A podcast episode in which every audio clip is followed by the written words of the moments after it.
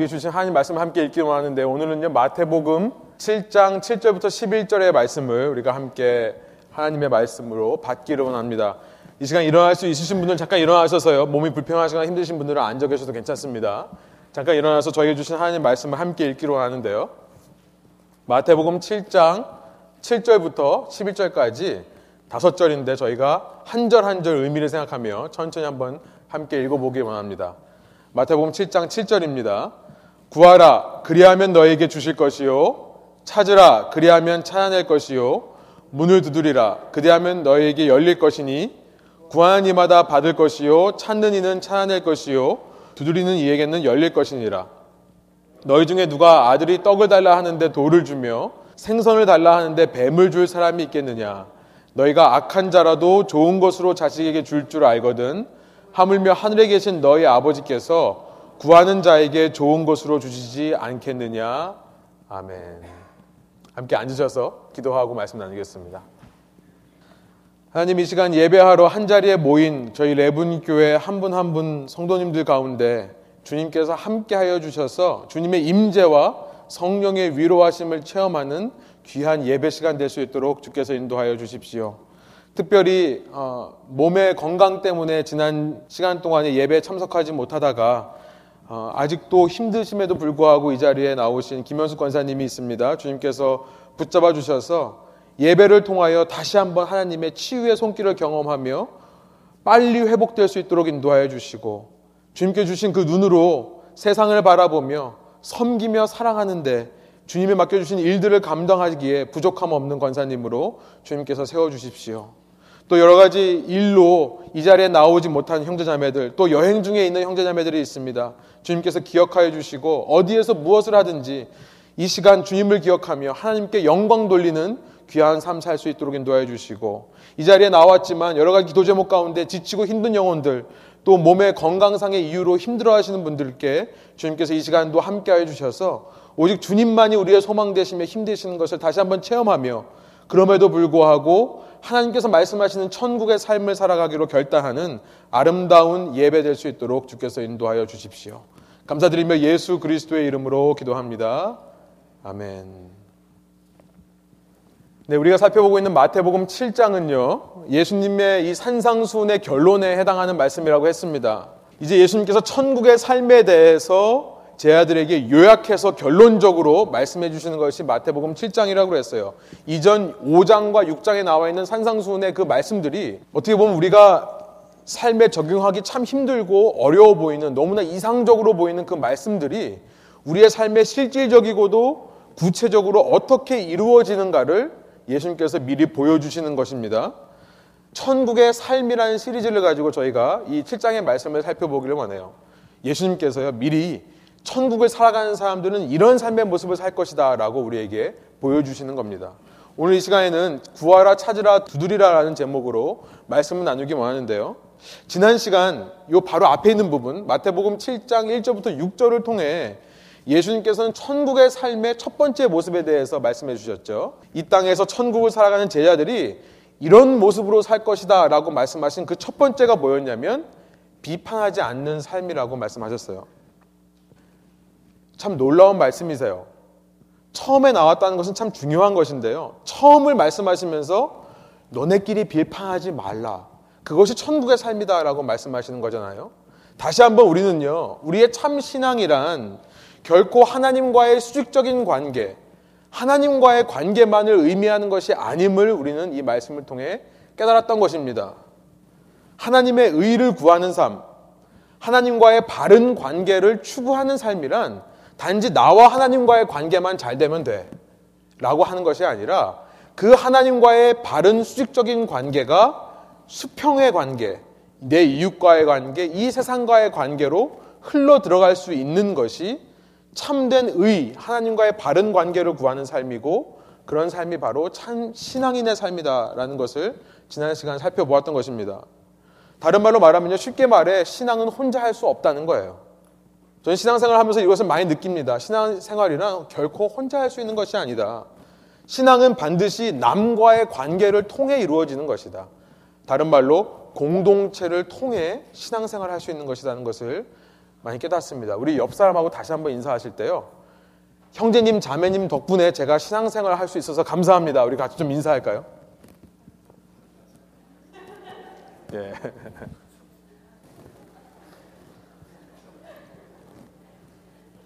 너무 어색해하지 마시고요. 편하게 말씀하셔도 돼요. 예. 하나님께서 이 레븐 교회를 주시면서 우리에게 바로 그 참 신앙의 기회를 주신 줄 믿습니다. 신앙에 있어서 영적 세계만큼이나 중요한 것이요. 이 땅의 세계예요. 이 물질 세계.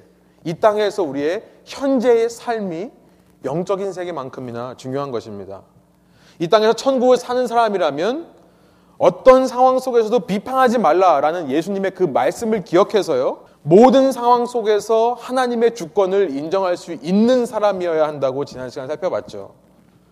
나의 삶에서 이 관계 속에서도 이 사람과의 관계 속에서도 하나님의 왕권, 하나님의 통치를 선포할 수 있는 사람이 참된 믿음의 사람들이다. 그와 반대로 비판하는 사람들은 어떤 사람들이었습니까? 내 삶에서 그 사람과의 관계만큼은 내 삶에서 이 상황만큼은 하나님께서 간섭하지 마세요라고 말하는 사람. 하나님 영역, 통치 영역 밖에 있는 것이라 말하는 사람이고요. 그들은 내 스스로 내 잣대를 가지고 그 문제만큼은, 그 인간만큼은 내가 재고, 판단하고, 비판해서 내가 통치해야지만 직성이 풀리는 사람들이다. 그런 사람은 하나님을 믿는다면서도 실은 하나님의 전적인 주권, 하나님의 전적인 왕 대신 권리를 인정하지 못하기 때문에 하나님을 신뢰하지 못하는 사람인 것이고 그런 사람의 삶에는 천국이 누룩과 같이 확장되는 참 믿음이 일어날 수가 없다. 그들은 말뿐인 신앙인, 거짓 신앙일 수가 있다라는 것을 지난 시간에 살펴봤던 것입니다. 그렇기 때문에 우리는요, 삶의 모든 관계 속에서, 삶에서 만나는 모든 사람과의 관계 속에서 끊임없이 회개해야 된다고 말씀드렸습니다. 회개란 그 사람과의 관계 속으로 예수님을 초청하는 것을 의미한다고 했어요. 그 상황 속에 예수님의 통치를 인정하려고 하는 노력이 회개인 것이죠. 그렇게 회개를 하면서 날마다 천국을 확장해 나가며 천국의 삶을 살자. 이것이 예수님께서 마태복음 7장을 통해 우리에게 말씀하시는 메시지다라는 것을 지난 시간에 살펴봤습니다. 오늘 본문에 보니까 이제 오늘 본문 넘어오면요. 7절부터 11절까지 예수님께서 두 번째 천국의 삶의 모습에 대해서 말씀하시면서 오늘 설교 제목대로요. 천국을 살아가는 이 제자들이 이 땅에서 살게 되는 천국의 삶이란 어떤 것인가? 두 번째로 구하고 찾고 두드리는 삶이다라고 말씀하고 있는 거예요. 구하고 찾고 두드리게 되는 삶이다. 쉽게 말하면 기도하는 삶이라는 것을 말씀하시는 거죠.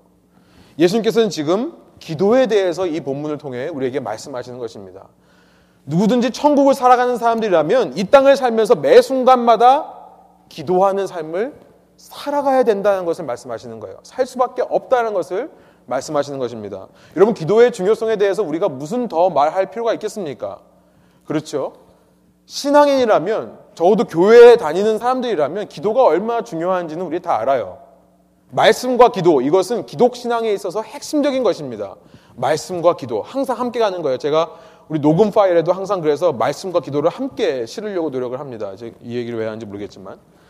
웨스터민스터 소요리 문답에 보면 88항과 89항에 은혜의 통로, 은혜의 수단이라고 말하는 것이 나와요.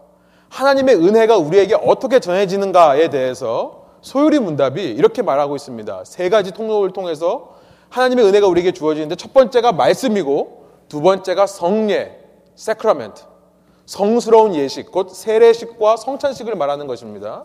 그리고 세 번째가 기도다라고 말하는 것이 나옵니다. 기도는 너무나 중요한 거죠. 여러분 사랑하는 사람이 있으면 자꾸 대화하고 싶은 거죠. 자꾸 말을 걸고 싶은 거잖아요. 그렇죠? 둘만의 공간에서 아무 말도 안 하고 가만히 있지 않죠? 사랑하니까 자꾸 말을 걸고 궁금한 것입니다. 마찬가지로 기도는 우리가 사랑하는 하나님과의 대화예요. 내가 정말로 예수님을 하나님을 사랑한다면 진정으로 하나님을 사랑하는 사람이라면 기도하게 되어 있는 것입니다. 자연적으로 기도하게 되어 있어요. 그래서 흔히 기도를 영적인 소통이다. spiritual communication이다. 하나님과 영적으로 소통하는 거다라고 표현하고 다른 말로 기도는 영혼의 호흡이다라고 얘기합니다. 우리의 영혼이 숨 쉬는 것이 기도다. 우리의 몸이 숨을 쉬어야 사는 것처럼 우리의 영혼이 하나님과의 친밀한 관계 속에 살아있기 위해서는 기도가 필요하다라는 말씀을 하는 거죠. 이처럼 기도의 필요성과 중요성에 대해서는 누구나 다 알고 인정하는 것입니다. 그런데 현대 사람들, 특별히 이 현대를 살아가며 스스로를 기독교인이다라고 말하는 사람들 삶을 가만히 들여다보면서 그들과 대화를 해보면서 제가 깜짝깜짝 놀라는 것은 뭐냐면요. 삶에서 별로 기도를 하지 않는다는 사실이에요. 기도의 중요성과 필요성에 대해서는 너무나 잘 알고 있습니다. 그러나 기도하지를 않아요. 이 말씀을 준비하면서 왜 기도하지 않을까 생각을 해봤어요. 우리의 몸은요, 평균 분당 15회에서 20회 정도 숨을 쉰다고 합니다. 아무리 숨이 오래, 이게 숨을 깊게 쉬는 사람도 최소 1분당 10회에서 12회 정도는 숨을 쉰대요. 그런데 우리의 영은 얼마나 호흡을 하고 있는가? 우리 육체는 이렇게 1분에도 20회까지 숨을 쉬어야지만 사는 존재들인데 우리의 영혼은 어쩌면 일주일에 한 번 교회 나와가지고 그동안 참고 있던 숨 한 번에 다 몰아쉬는 것은 아닌가? 어쩌면 이제는 우리가 너무 머리가 커진 것이 아닌가? 우리가 마태복음 6장을 통해 살펴봤습니다만 유태인들의 기도가 있어요. 참 유치한 기도죠. 사람들에게 보이려고 하는 기도입니다. 회당 어귀에 서가지고 큰 소리로 기도하는 것을 좋아해요. 그들의 모습을 보면서 우리는 어쩌면 아 나는 저렇게 유치하게 기도하고 싶지는 않다. 마태복음 6장에 보니까 예수님께서 이방인의 기도에 대해서도 말씀하셨습니다. 그들은 중언부언해요. 말을 많이 해야 하나님께서 들을 거라 생각해요. 하나님이 나를 모르시는 존재이기 때문에 내가 열심히 기도를 해야지만 하나님께서 나에게 어 여기 기범이가 있었구나 관심을 갖고 바라보신다고 생각을 하는 거죠. 내가 알지 못하는 대상에게 그 신의 관심을 끌려고 기도하는 것 너무나 어리석어 보입니다. 그러니까 어쩌면 우리는 아, 그렇게 잘못된 목적과 동기로 기도하느니 차라리 내 입을 열어 범죄하지 않겠습니다, 주님. 이 기도가 너무 중요하니까 아끼는 거죠. 너무 중요한 것을 안 하는 거죠. 아끼느라고. 혹시 그러고 있지는 않은가? 안 웃으시는 분들은 좀 기도 안 하시는 건 아니죠? 예. 어떻게 보면 이 시대가 역사상 가장 기도하기 힘든 시대가 아닌가 하는 생각도 들어요. 이 신학자이자 목회자인 데일 브로너라는 분이 있는데요. 그분이 이 어, 매튜 커멘터리를 쓰신 분인데 그분 커멘터리를 보니까 데일 브루너라는 분이 이런 표현을 씁니다. 이 시대의 최고의 아이러니는요. 그 어떤 시대보다 더 걱정거리와 소원들을 많이 갖게 되는 시대라는 거예요. 이 시대가. 그런데 이 시대를 살아가는 사람들이 그 어떤 시대보다도 그 소원들을 하나님을 향한 요청으로 바꾸려 하지를 않는다. 왜 기도하지 않는 걸까요? 수많은 이유가 있겠지만 대부분 이런 얘기를 하는 것 같아요. 기도할 시간이 없다고요. 아, 너무 바빠서 기도를 못 합니다. 여러분, 시간이 없다는 것은 여러분 아시겠지만 게으르다는 얘기예요. 저한테 자꾸 이렇게 목사님 바쁘시죠? 이렇게 말씀하시는데 저는 어떻게 들리냐면요. 목사님 게으르시죠? 라고 들려요. 사실요, 저희가 시간이 없어서 바쁘다는 것은 게으름을 의미하는 것입니다. 이거는 내 시간을 관리를 못한다는 의미예요. 이 time management, 시간 관리에서는요, 바쁘다고 말하는 사람들 가리켜서 게으른 사람들이라고 얘기합니다. 내가 시간이 없다는 것은 시간 관리를 못한다는 거고, 시간 관리를 못한 이유는 뭔가 내 삶의 우선순위를 못 정하기 때문에 그래요. 내 삶의 우선순위를 정해놓고 먼저 우선인 것을 먼저 해야 되는데 그러지 못하니까 자꾸 밀려가지고 시간이 없어지는 것입니다. 일주일은 168시간이에요. 사실 우리가 마음 먹으면 기도할 시간 얼마든지 있습니다. 168시간이나 돼요. 어떤 사람이 풀타임 잡을 두 개 뛴다 하더라도요. 80시간밖에 안 돼요. 일주일에. 그렇죠. 나머지 88시간 짬을 내서 기도할 수 있어요. 1부 때 이 얘기 했더니 또 어떤 한 자매님이 아, 뭐 밥도 먹고 뭐 샤워도 하고 해야 되니까 시간이 없다고 얘기를 하시더라고요. 여러분 그래도 88시간 중에 잡을 풀타임 잡을 두 개 한다 하더라도 기도할 시간이 없겠습니까? 제가 보니까요, 이 시대에 우리의 관심을 뺏는 게 너무 많기 때문에 그런 것 같아요. 그러니까 우선순위를 못 정합니다. 특별히 젊은 세대들 더 그렇죠. 봐야 될 TV쇼가 얼마나 많이 있습니까? 봐야 될 드라마가 얼마나 있습니까? 하나 끝나면 또 시작하잖아요. 그죠? 동감을 안 하시는데요. 아닌 척 하시느라고 힘드시죠? 각종 게임들, 이제는요, 스마트폰으로도 얼마든지 게임을 별별 걸 다 합니다. 그렇죠? 가끔 가다가 연락 안 하다가 게임 머니 신청하시는 친구분들 참 미워요. 페이스북 얼마나 할 일 없습니까? 친구의 친구의 친구의 친구의 웹사이트에 가서 사진들을 검색하고요. 참 할 일이 없는 것 같아요. 유튜브에서 별별 영상들 다 보고 다녀야 되고 스마트폰 들여다보느라 시간을 얼마나 많이 뺏깁니까? 문명이 발달할수록요. 인류는 더 편해질 줄 알았는데 더 시간 관리를 못하는 것 같아요.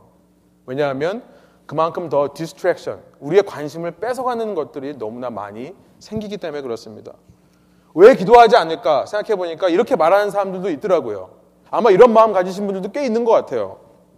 기도하면 하나님께서 정말 역사하실까봐 무서워서 기도를 못한대요. 하나님을 믿긴 믿는데 기도하면 하나님께서 정말 살아서 역사하실까봐 두렵대요. 기도하면 내가 달라질까봐. 내가 변할까봐. 기도하면 내가 더 열심히 신앙생활 해가지고 맨날 교회만 왔다 갔다 할까봐. 참 별 쓸데없는 걱정 다 하시죠. 그죠? 기도 열심히 하면 내가 선교자가 되고 목회자가 될까봐 두려워서 기도를 못한다고 하시는 분들도 꽤 있습니다. 왜 기도하지 않을까? 기도해봤자 별로 달라지는 게 없다고 생각하기 때문에 기도 안 하는 것 같아요. 내가 기도를 해도 하나님께서 응답하시지를 않는 것 같아요. 그럴 시간에 차라리 내가 할 일, 내가 하는 게 맞는 것 같아요. 라고 말하는 사람들도 꽤 있습니다. 여러분, 여러 가지 이유로 기도하지 않지만요. 결국 우리가 기도하지 않는 모든 이유들을 종합해 볼 때 그 근본에는 뭐가 있느냐? 저는 그 근본에 불신앙이 있다고 생각합니다. distrust예요. 결국은요. 하나님이 내 삶의 최고 우선순위가 아닌 거죠. 결국은 하나님을 믿지를 못하는 거예요.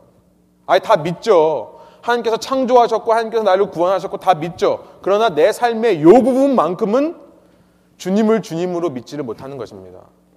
그렇기에 우리의 삶에 회개가 일어나서 그 부분까지도 하나님의 통치가 인정이 되어야 되는데 내가 그렇게 내 삶에서 하나님의 왕국을 천국을 확장시켜 나가야 되는데 기도하지를 않으니까 그 영역에서 하나님의 통치가 확장되지를 않는 거예요.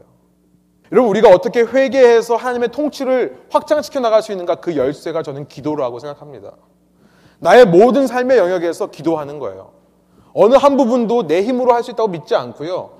하나님의 통치가 임하는 것이라고 믿는 것이 그렇게 고백하는 것이 기도인 줄로 믿습니다. 제가 이따 말씀드리겠지만 우리의 삶에서 기도하지 않고 할 수 있는 모든 일들은 다 사라져야 된다. 그런 생각을 해봤습니다. 우리의 삶에서요, 기도하지 않고도 할 수 있는 일이 있다면 사라져야 된다는 거예요. 왜냐하면 기도하지 않고도 할 수 있는 일은요, 잘 돼도 문제고 잘못돼도 문제입니다. 잘 되면 이것이 내 교만으로 쌓여요.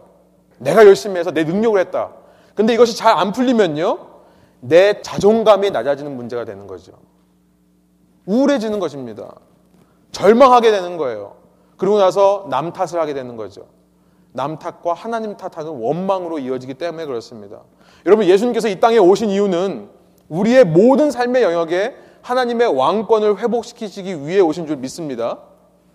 나의 모든 삶의 영역에서 내가 왕이 아니라 하나님이 왕이 되시기 위해 반드시 필요한 것이 기도라는 거예요. 내가 하나님께 아랜다는 것 자체가 하나님의 왕권을 인정하는 거잖아요. 기도로 내 삶의 모든 삶의 영역에 하나님의 천국을 확장해 나가는 것. 심지어 내가 biologically, 내가 생물학적으로 natural하게, 당연하게 생각하는 것. 먹고 마시고 입는 문제까지도 하나님 앞에서 기도하는 것이 우리의 삶에 하나님의 왕권, 천국이 확장되는 방법이라는 것을 예수님께서 지금 이 말씀을 통해 말씀하신 거라 생각합니다. 이런 의미에서요. 예수님께서 오늘 7절, 8절에 구하라, 찾으라, 두드리라 라는 말씀을 반복해서 말씀하시는 거예요. 우리 7절과 8절을 다시 한번 한 목소리 한번 읽어볼까요? 구하라, 그리하면 너에게 주실 것이요. 찾으라, 그리하면 찾아낼 것이요. 문을 두드리라, 그리하면 너에게 열릴 것이니 구하는 이마다 받을 것이요. 찾는 이는 찾아낼 것이요. 두드리는 이에게는 열릴 것이니라. 구하라, 찾으라, 두드리라. ask, seek, knock. 이 앞자를 따보니까 또 ask예요. ask. 구하고 찾고 두드리라. 저는 이 말씀을 읽으면서 이 말씀의 의미를 통해 우리가 뭘 깨달아야 되는가? 첫 번째, 아까 말씀드린데도요. 내 삶에서 내가 기도하지 않고 할 수 있는 모든 일들이 사라져야 된다는 것을 생각해 봅니다. 그래서 하나님께서 우리에게 구하라, 찾으라, 두드리라 말씀하세요. 그래서 하나님께서 우리에게 구하라, 찾으라, 두드리라 말씀하시는데요. 놀라운 것이 무엇입니까? 그 앞에 수식어가 없다는 거예요. 무엇을 구하고 무엇은 구하지 말고, 뭘 찾고 무엇은 찾지 말고, 어떤 문은 두드리고 어떤 문은 두드리지 마 라고 말씀하시는 것이 아니라요. 아무 수식어 없이 예수님께서요. 구해, 찾아, 두드려 라고 말씀하시는 거예요. 무슨 말입니까? 내 모든 삶의 영역에 있어서 하나님께 기도하지 않고 할 수 있는 일들은 사라져야 된다는 거예요. 저는 이것이 마치 blank check을 받은 어떤 한 사람과 같다고 생각해요. blank check. 어떤 한 부자가 돈이 너무 많아가지고 어떤 사랑하는 사람에게 blank check을 준 거죠. blank check이 뭔지 아시죠? 내가 원하는 금액을 쓰면 그게 그냥 check이 되는 거예요. 주면서 네가 마음대로 써라 라고 말한 것과 같아요. 예수님께서 지금요 기도를 말씀하시면서요 blank check을 주시는 거예요. 뭐든지 구하라는 거예요. 뭐든지 찾으라는 거예요. 뭐든지 두드리라는 거예요. 여러분 우리는요 어쩌면 위에 머리가 너무 큰 것 같아요. 제가 좀 머리가 큰데요. 그 머리가 아니라 저희가 머리가 너무 큰 것 같아요. 그래서 우리의 생각으로 자꾸 우리의 기도를 제한하는지도 모르겠습니다. 아까 말씀드린 대로 유태인처럼 안 하려고 이방인처럼 안 하려고 하다 보니까 우리 기도가 자꾸 축소되는 것 같아요. 예수님은 무슨 말씀을 하시는 겁니까? 너의 생각에 유치하다고 생각하는 것도 구해라는 거예요. 너가 생각하기에 이 정도는 내가 아뢰지 않고 내 힘으로 할 수 있지라고 생각하는 것까지도 구하라고 말씀하시는 거예요. 구하라. 그래야만 너에게 주실 것이다. 찾으라. 그러면 찾을 수 있을 것이다. 문을 두드려라. 그럼 열릴 것이다. 너의 모든 삶의 영역에서 제한하지 말고 내가 블랭책을 줄게. 그 모든 삶의 영역에서 내가 아니면 할 수 없는 일들은 다 사라져버리고 모든 삶의 영역에서 나의 왕권을 인정하거라. 라고 말씀하시는 것으로 저는 들립니다. 한 번도 모자라서요. 8절에 또 반복하시는 거예요. 구하는 이는 받을 것이고 찾는 이는 찾을 것이고 두드리는 이에게는 그 문이 열릴 것이다 말씀하시는 거죠. 두 번째로 이 말씀을 통해 뭘 생각해 볼 수 있는가 생각해 보니까 여러분 이 구하는 삶은 그래서 이기적인 삶이 아니라는 것을 우리가 반드시 알았으면 좋겠습니다. 이 구하고 찾고 누리는 에스크의 삶은요 이기적인 삶이 아니라는 거예요. 구하고 찾고 누리는 삶은 하나님 중심의 신앙을 고백하는 신앙 고백인 줄 믿습니다.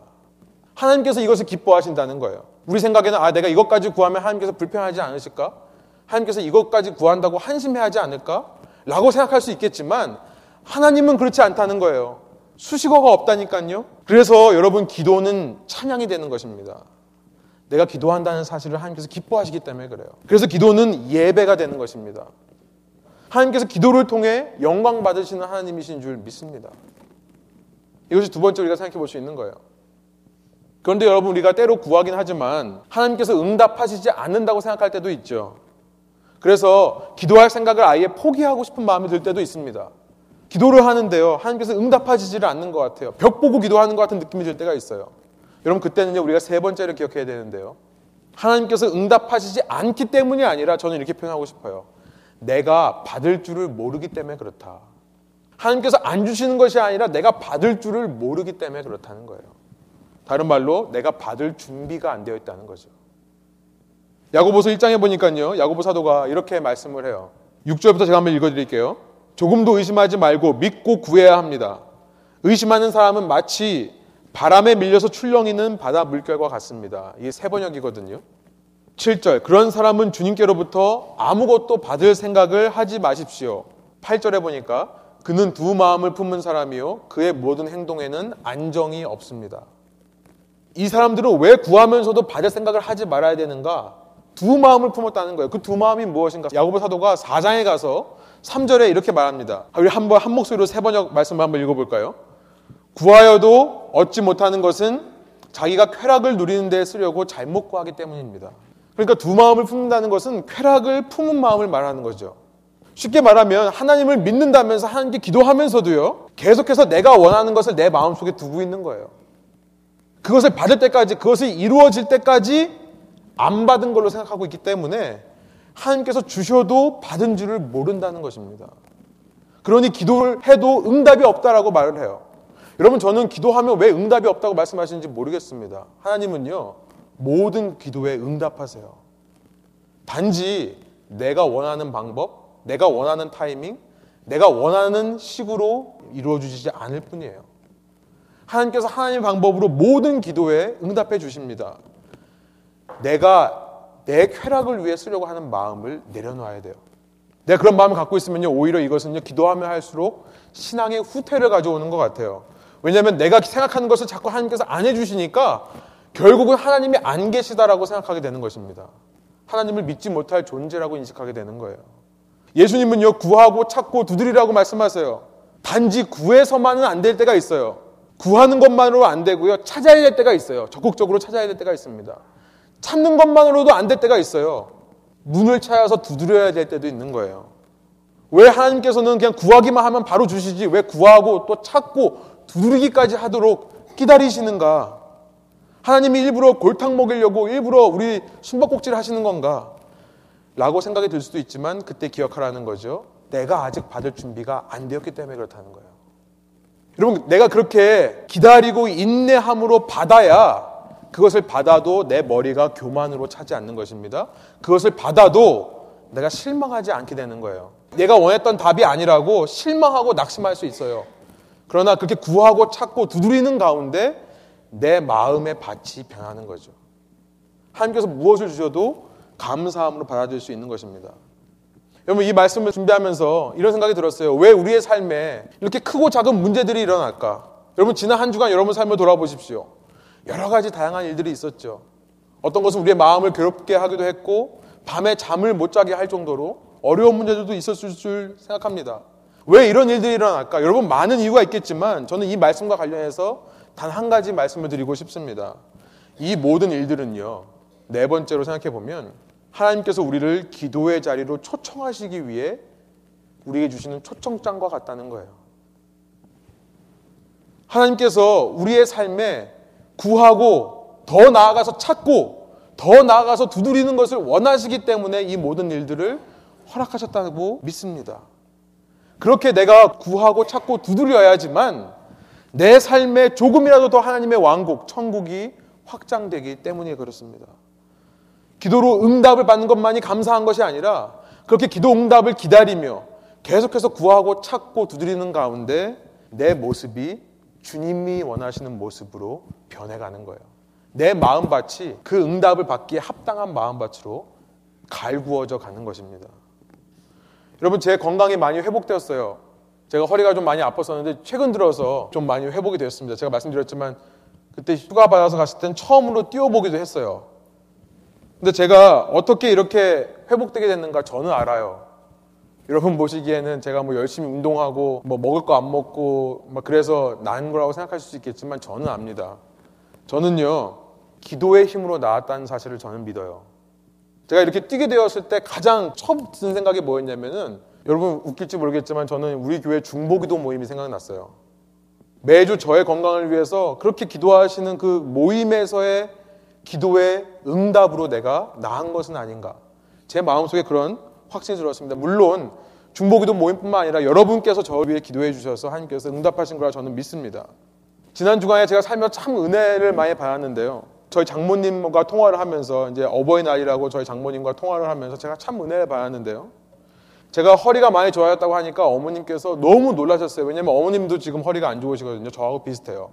그러니까 어머님은 장모님은 이 병이 얼마나 쉽게 낫지 않는 병이고 얼마나 어려운 병인지를 아세요. 근데 제가 말씀드리면서 아, 요즘 많이 좋아졌다고 하니까 장모님께서 바로 너무나 기쁘게 저는 깜짝 놀랐어요. 이런 말씀을 하시더라고요. 교인들이 많이 기도해줘서 그런가 보다. 그 말씀을 하시더라고요. 저는 그 말씀을 듣고 너무 감동이 되었습니다. 제가 기도로 나왔다는 사실뿐만이 감동이 된 것이 아니라 어머님의 입에서 그 고백이 나왔다는 사실이 놀라워요. 신앙이 아직 약하신 그 어머님의 입에서 그런 놀라운 영적인 말이 나왔다는 사실 너무나 감사했습니다. 제 마음속에 이런 생각이 들었어요. 만약에 하나님께서 우리 장모님의 입에서 그 고백을 받으시기 위해 이렇게 지금까지 계속 기도하고 찾고 두려워도 내 병을 안 낫게 해주셨다가 이제서야 낫게 해주셨던 거라면 지금까지의 모든 노력 아무것도 아니다 이거. 너무 감사하다는 생각이 들었습니다. 여러분 모든 기도에 하나님께서 응답하십니다. 다만 때가 있을 뿐인 것을 믿으시기 바랍니다. 주님은요 결코 실수가 없으세요. 주님께서 우리의 기도를 못 들으셔서 우리 기도에 응답 안 하시는 것이 아니에요. 그 그것 때문에 위축되어서 기도하기 싫은 마음이 들면 안 되는 것입니다. 주님은 실수가 없으세요. 성실하세요. 신실하세요. 아무리 응답이 느린 것처럼 보여도 하나님의 때에 하나님의 방법으로 하나님의 사람들을 통해 반드시 응답하십니다. 왠 줄 아십니까? 왠 줄 아세요? 하나님께서 우리를 사랑하시기 때문에 그래요. 사랑하셔서 우리의 모든 기도에 대한 응답을요, 우리가 원하는 대로 주지 않으시고요, 하나님이 보시기에 최고의 타이밍에, 최고의 방법을 통해, 최고의 사람들을 통해 이루어 주시는 것입니다. 하나님께서 우리의 기도를 이렇게 사랑하는 마음으로 이루어 주신 것은 너무나 놀라워요. 그래서요, 오늘 본문 7절, 8절 후에 9절부터 11절까지 이런 말씀이 나와 있는 것입니다. 그 사랑에 대해 말씀하시는 거예요. 우리 한번 9절부터 11절을 한번 한 목소리로 읽어볼까요? 너희 중에 누가 아들이 떡을 달라 하는데 돌을 주며 생선을 달라 하는데 뱀을 줄 사람이 있겠느냐? 너희가 악한 자라도 좋은 것으로 자식에게 줄줄 알거든. 하물며 하늘에 계신 너희 아버지께서 구하는 자에게 좋은 것으로 주시지 않겠느냐. 아멘. 저는 이 말씀을 믿습니다. 여러분 11절에 보니까 너희가 악한 자라도 예수님께서 우리를 디스하시는 말씀인 것 같아요. 그죠? 디스가 아니라 사실 우리의 본성을 드러내는 거죠. 정말 우리는 악해요. 그렇지 않습니까? 그런데 이 악한 우리들도요, 우리 자식에게는 좋은 거를 줄줄 줄 알아요. 제 자식들이요, 주원이와 주아가 이제 다섯 살, 세 살, 남자, 여자인데요. 이 아이들이 과일을 너무 좋아합니다. 이 과일을요, 밥만큼 먹어요. 그러니까 밥을 한 공기를 다 주고 나서 다 먹고 나서 배부르다고 했다가 과일이 나오면 똑같은 양을 또 먹어요. 수박을 주면요, 국물까지 다 마시는 애들이에요. 제가 지난주에 이제 날씨가 좀 풀려서 수박을 처음으로 코스코에 사다가 먹었는데요. 제가 이렇게 수박을 자르면서 이제 늘 이제 아이들이 먹기 편하게 이렇게 큐브 모양으로 자릅니다. 수박을 자르면서 여러분 제가 얼마나 악하냐면요. 제 악한 얘기를 하려고 그래요. 저도 모르게 저에게 이런 설득을 하고 있더라고요. 제가 제 자신에게 무슨 설득을 했냐면요. 아이들은 아직 다섯 살, 세 살이야. 아직 taste bud, 이 미각이 완전히 발달하지 못했어. 성인인 너만큼 맛을 몰라. 얘들은 오랜만에 먹는 수박이라 꼭 굳이 가운데 맛있는 부분을 안 먹어도 맛있다고 느낄 거야. 여러분 제가 제 자신을 설득했습니다. 그래서 제가 맛있는 것만 따로 좀 모아놨어요. 제가 먹으려고요. 그리고 좀 주변에 좀 허옇고 좀 맛없는 부분들을 이제 애들 주려고 이렇게 좀 작게 잘라놨어요. 제가 먹을 가운데 부분들은 좀 크게 해놓고요. 막 씨가 이렇게 있어가지고 구멍 있는 부분 있죠. 제일 맛있는 부분. 그런데요, 막상 아이들이 내려와서 제가 수박을 주는데요, 제 몸이요, 제 이성을 반역하더라고요. 제가 아이들의 그릇에 수박을 주는데 맛없는 거에서 주지를 않고 맛있는 거에서 주고 있는 제 자신을 발견하는 거예요.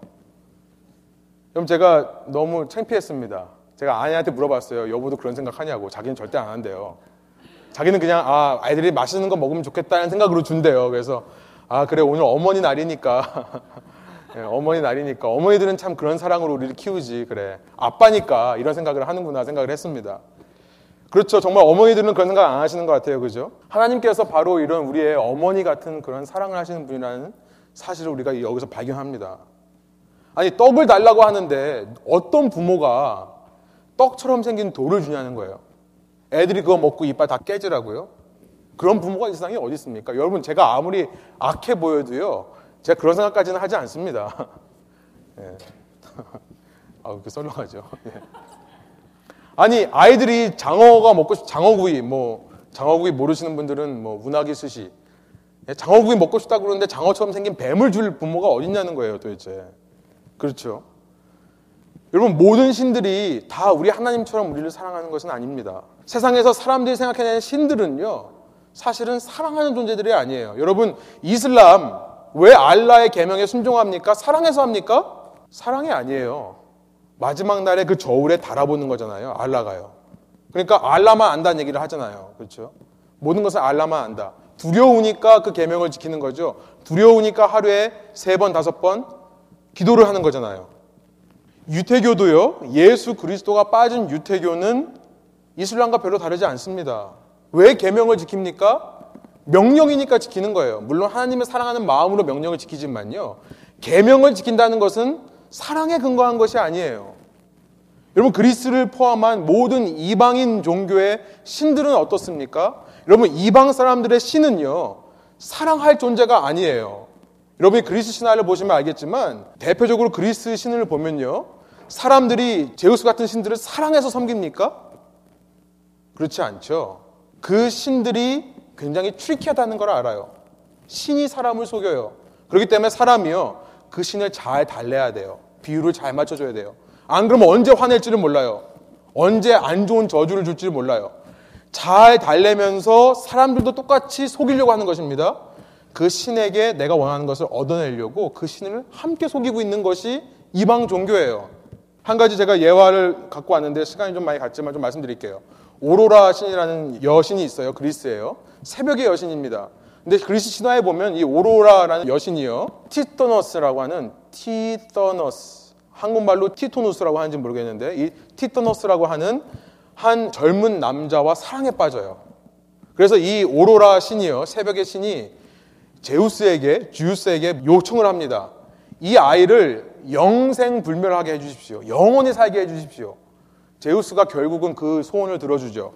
그런데 어떻게 들어주는 줄 아세요? 얘가요, 고 어린 아, 소년의 모습으로 평생 안 죽는 게 아니라 계속 늙는데요. 몸이 쪼그라들고 얼굴 쭈글쭈글해지고 몸도 가누지 못할 정도로 쇠약해지면서 영원히 죽지를 않는 거예요.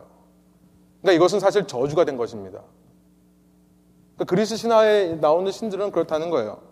그러나 우리가 믿는 하나님은 사랑의 관계에 근거한 기도를 원하시는 하나님입니다.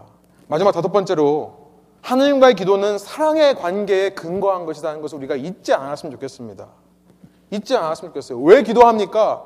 나도 똑같이 이방인 신을 대하는 것처럼 하나님을 속여가지고 내가 원하는 것을 얻어내려고 기도합니까? 아니요. 명령이니까 하는 거예요? 안 하면 혼나니까 심판받으니까 하는 거예요? 아니요. 사랑하니까요. 하나님과의 기도는 사랑에 근거한다는 거예요. 때로 우리가 구했는데 받지 못할 때가 있어요. 나는 떡을 구했는데 하나님께서 떡을 안 주시는 것 같아요. 하나님의 문제가 아니라는 거예요. 하나님께서요, 일부러 우리가 굶어 죽기를 골탕 먹이면서 즐거워하시는 그런 악한 하나님이 아니라는 거예요. 내가 떡을 구하면서 사실은 돌을 달라고 하니까 하나님이 못 주시고 계시는 거예요. 우리가 기도하다가 응답을 못 받는다 할지라도 의심하지 말자는 겁니다. 하나님은 우리를 어떤 경우에도 사랑하시는 분이라는 것을 의심하지 말자는 것입니다. 그래서 앞서 6장에서 말한 말씀과 마찬가지로 다시 이어지는 거죠. 염려하지 말라는 거예요. 내 상황에 내가 원하지 않는 일들이 일어난다 하더라도 기도하면서 걱정하지 말자. 근심하지 말자. 실망하지 말고 포기하지 말고 선한 하나님을 의지하며 하루하루를 살자는 것입니다. 그것이 천국의 삶이라는 것입니다. 앞서 말씀드린 6장 33절과 연결되는 거죠. 먼저 그의 나라와 그의 의를 구하라. 그러면 이 모든 것을 너희에게 더하시리라. 여러분 여기까지 정리해 보면요. 기도는 우리의 신앙에 있어서 너무나 중요한 영적 호흡과 같은 것인데요. 우리가 기도하지 않는 이유는 우리의 불신앙 때문이라는 거예요. 그 부분만큼은 하나님을 인정하지 않는 거죠. 우리의 모든 삶의 영역에서 우리가 기도할 때에 그때 우리의 삶에 천국이 확장되는 것입니다. 그렇기 때문에 내 삶에서 기도 없이 계획되고 진행될 수 있는 모든 일들은 사라져야 한다는 사실을 깨닫고요. 기도하는 삶은 내가 나의 이기적인 마음으로 구하는 기도가 아니라 그런 삶이 아니라 블랭 책을 주시기까지 우리의 구함을 원하시는 우리의 기도를 기다리고 계시는 하나님의 영광과 찬양이 된다는 사실을 잊지 않고요. 우리가 구해도 못 받는 것이 있다면 그것은 우리의 문제이지 하나님의 문제가 아니라 하나님은 때로 우리의 준비가 될 때까지 우리가 준비가 될 때까지 기다리고 계신다는 사실을 잊지 않았으면 좋겠습니다. 우리의 삶에 크고 작은 모든 일들은 기도의 자리를 위한 하나님의 초청장이다. 그 사랑의 관계 속으로 초청하시는 하나님께 우리도 사랑으로 반응하여 기도로서 나아갈 때 그런 우리를 통해 우리의 삶에 천국이 확장된다는 사실을 깨닫게 되는 것입니다. 여러분 마지막으로 그런데요. 이렇게 기도에 대한 이해를 하고 난 후에 우리는 다시 한번 이 본문의 문맥 속으로 들어와 볼 필요가 있어요. 예수님께서는요, 지금 비판하지 말라. 너가 천국의 삶은 너네끼리 싸우지 않고 비판하지 않고 정죄하지 않는 거다라는 말씀을 하시고 나는 후에 지금 이 기도에 대해 말씀하신 것입니다. 그리고 나서 다음 시간 살펴볼 12절에 가서는요. 너가 남에게 대접받고자 하는 대로 남을 대접해줘라. 다시 대인관계에 대해 말씀하세요. 대인관계에 대해서 말씀하시다가 기도에 대해서 말씀하시고 또 대인관계에 대해서 말씀하시는 거예요. 이 기도를 하는 이 7절부터 11절이요. 이런 문맥 속에 지금 잘 잡고 있는 것입니다. 기도의 앞뒤에 대인관계가 있는 거죠. 그렇다면 우리는요, 왜 기도하라는 말씀이 하필 요 자리에 있는지를 고민해 볼 필요가 있겠죠. 만약 우리가 살펴본 것처럼, 지금까지 우리가 살펴본 것처럼 일반적인 기도에 대해서만 말씀하시는 거라면 차라리 6장에 가서 기도해서 말씀하셨을 때 그때 이 말씀을 하시는 것이 더 맞았겠죠? 왜 기도하라는 말씀이 하필 요 자리에 있는가? 그에 대한 답은요, 이 기도가 대인 관계 속에서 이루어지는 기도이기 때문에 그렇다고 믿습니다. 대인관계 속에서 이루어지는 기도다. 비판하지 말라라는 예수님의 계명을 포함한 모든 기독교의 윤리는요. 기독교에서 말하는 도덕은요. 우리의 힘만으로는 결코 해낼 수 없는 것입니다. 세상의 윤리 도덕과 다른 점이 그거예요. 지난 시간 말씀드렸듯이 예수님 없이는 할 수 없는 것들을 말씀하시는 거예요. 예수님의 새 계명들과 예수님의 이 명령들이 쌓이면 쌓일수록요 우리는 마음속에 부담감이 생겨나는 거예요. 그래서요. 왜냐하면 이 말씀들은 우리의 힘으로 할 수 없으니까요. 비판하지 말라고요? 어떻게 그것이 가능하죠? 우리의 이너빌러티, 할 수 없음이 드러나는 것입니다. 그래서 자연스럽게 우리는 우리의 모든 관심과 노력을 하나님께 집중하게 되는 거예요. 예수님의 말씀대로 살려고 하다 보면 자연스럽게 우리는 기도하는 자리에 나가게 되는 것입니다. 우리의 힘으로 할 수 없으니까요. 나의 능력만으로는 이것을 감당할 수 없으니까요. 그래서 여기에 기도에 대해서 말씀하시는 것이 갑자기 들어오는 것이라고 믿습니다. 예수님께서 비판하지 말라고 하셨지만 때때로 우리의 삶에 개와 돼지 같은 모습이 다시 나올 때 이전 예수님을 모르던 삶, 내 이웃을 판단하고 정죄하고 비판하는 그런 모습들이 내 마음속에서 치고 올라올 때 기도로 나아가라는 거예요. 혹은 우리 중 누군가가 마치 개와 돼지처럼 나는 그 사람에게 정말 선행을 주려고 하고 나를 섬기려고 하는데 나에게 핍박을 줄 때, 나를 물려고 대드는 사람들이 있다고 할 때라 하더라도 그 대인 관계 속에서 내 힘으로 뭔가를 하려고 하지 말고 기도로 나아가라는 것입니다. 마지막으로 제자도의 대가라는 The Cost of Discipleship이라는 책을 쓴 디트리히 본 회퍼라는 사람이 있습니다. 아마 여러분 많이 이름을 들어보셨을 거예요. 나치에 의해서 수감되어서 이제 해방되기 전쟁이 끝나기 두 주 전에 교수형을 당한 목사님이세요. 그분이 Cost of Discipleship을 쓰면서 이렇게 말씀하신 부분이 있어요. 이 부분에 대해서 이렇게 해석을 하십니다. 제가 한국말로 한번 번역해 드릴게요. 제자들이 자신들을 대적하는 세력을 만나고 또 그들의 마음을 그 자기들을 대적하는 그 사람의 마음의 벽을 뚫을 수 없다는 사실을 알게 될 때 무엇을 해야 될까? 제자들이 무엇을 해야 될까? 유일한 길은 모든 사람을 자신의 손바닥 안에 붙잡고 계신 그분을 통해 그들에게 나아가는 것이다. 그렇기에 제자들은 기도하는 법을 배워야 한다. 내가 내 힘으로 할 수 없는 사람, 내가 내 힘으로 풀 수 없는 관계를 만날 때 어떻게 하라고요? 유일한 길은 모든 사람을 손바닥에 쥐고 계신 하나님을 통해 그와 관계하라는 거예요. 하나님께 기도함을 통해 제자들은 다른 이들에게 접근할 수 있게 되는 것이다. 여러분 이것이 정말 진리라고 생각합니다. 이 말씀의 의미가 그런 것도 있다고 생각해요. 우리가 우리의 삶을 살면서 우리의 삶에 천국에 확장되기 위해 기도해야 되는 것도 맞지만요. 특별히 아까 처음 서두에 말씀드린 대로 우리의 신앙은요. 수직적인 관계로만 이루어지는 것이 아니에요. 수평적인 관계로 이루어지는 것입니다. 오히려 이 속에서 우리가 더 참 신앙의 모습이 드러나게 되어 있는 거예요. 여러분 그럴 때 내 삶에서 대인과의 관계 속에서 한계에 부딪힌다 하더라도 그것이 기도할 순간이라는 것을 잊지 않는 여러분 되시기를 간절히 소원합니다. 내가 먼저 내 눈에서 통나무를 뺄 수 있는 방법. 내가 밝히 본 후에 상대방의 눈에 있는 그 나무 조각, 나무 가루를 빼낼 수 있는 유일한 방법은 내가 기도하는 데 있습니다. 기도할 때 수직적인 관계가 수평적인 인간 관계 속으로 확장되고 적용되어 가는 것입니다. 그래서 그 인간관계를 통해 아름다운 천국을 공동체를 통해 이루어가는 거예요. 여러분 저는 레분교회가 그런 목적으로 우리에게 하나님께서 주신 선물이라고 믿습니다. 이 공동체를 통해 만나는 사람마다 그런 대인관계를 통해 그렇게 서로 기도함을 통해 우리가 참 신앙의 천국의 삶을 누리게 되는 주님의 제자가 될 줄 믿습니다. 그런 은혜가 저희 교회 가운데 늘 날마다 차고 넘쳐서 그런 우리가 모여서 이 땅에 주님의 왕국을 누룩과 같이 레분과 같이 확장시켜 나가는 귀한 교회 되기를 간절히 소원합니다. 네, 우리의 이 대인 관계를 통해서 하나님께서 우리 가운데 하나님의 왕국을 이루시는 줄 믿습니다. 우리가 함께 좀 들은 말씀을 생각하시면서 이 시간 좀 기도하실 때요.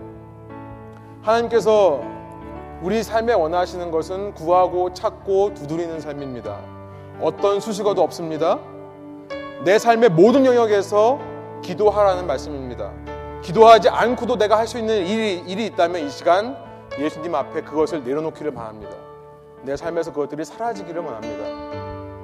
하나님께 구하는 삶은 이적인 삶이 아니라 하나님께서 기뻐 받으시는 예배, 찬양의 삶인 것을 기억하십시오. 하나님께 때로 기도했는데 응답하지 않는다 하시더라도 하나님께서 나를 몰라서 나를 미워해서가 아니라 내가 아직 받을 준비가 되지 않았기 때문임을 기억하시며 이 모든 삶의 일들은 나를 기도의 자리로 초청하시는 하나님의 초청장인 것을 믿고 사랑하는 하나님과의 관계 속으로 기도하심으로 힘차게 나아가시는 여러분 되기를 소망합니다. 이 시간 여러분의 모든 상황 가운데 특별히 대인 관계 속에 모든 일들을 주님 앞에 올려드리며 주님께 구하고 찾고 두드리는 시간을 갖겠습니다. 함께 기도하시겠습니다.